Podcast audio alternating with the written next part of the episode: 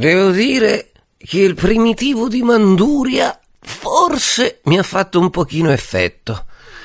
Sì, perché mi sono ritrovato in un'altra cittadina, non so bene quanto distante da Manduria, in cui inizio a leggere delle cose strane. Ed effettivamente deve essere l'effetto del vino, sì, perché leggo delle strade che hanno dei nomi assurdi, tipo via Gagarin, via Collins, via Viking. Ma dove mi trovo? Dove mi trovo? Non sto in Italia, forse. Beh, chi mi vede sicuramente mi starà scambiando per uno di quei divi che si sfasciano, che si ubriacano. Ah, ma non ho molto l'aspetto da divo, non sono mica Rodolfo Valentino io. Comunque, in tutto questo mio delirio, inizio piano piano a mettere insieme i pezzi e mi accorgo che mi trovo a Castellaneta Marina. Sì, perché Castellaneta Marina ha questa particolarità, quella di avere quasi tutte le strade intitolate basandosi sulla corsa allo spazio degli anni Sessanta.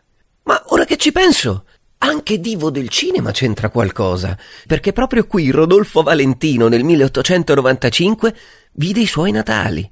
Chi è Rodolfo Valentino? Ma uno dei più famosi Latin lover del cinema muto. Beh, forse anch'io dovrei restare muto. Comunque la città ospita un museo dedicato proprio a lui, che ne ripercorre la storia fino alla tragica morte prematura e propone filmati di repertorio, foto e interviste. Io un giretto me lo sono fatto, ovviamente restando muto. Certo però, Castellaneta Marina merita anche una visita al mare. Del resto, voglio dire, siamo qui nel sud Italia, non è che stiamo nei Paesi Bassi. Come si fa a non andare al mare? Eppure pensate che durante gli anni 60 le sue spiagge rilassanti furono scoperte proprio da un gruppo di norvegesi in visita alla contea di Finnmark. Sì, rimasero estasiati talmente tanto dalla bellezza del territorio che decisero di costruirci un villaggio vacanze. Però, purtroppo, non fu mai completato per problemi burocratici.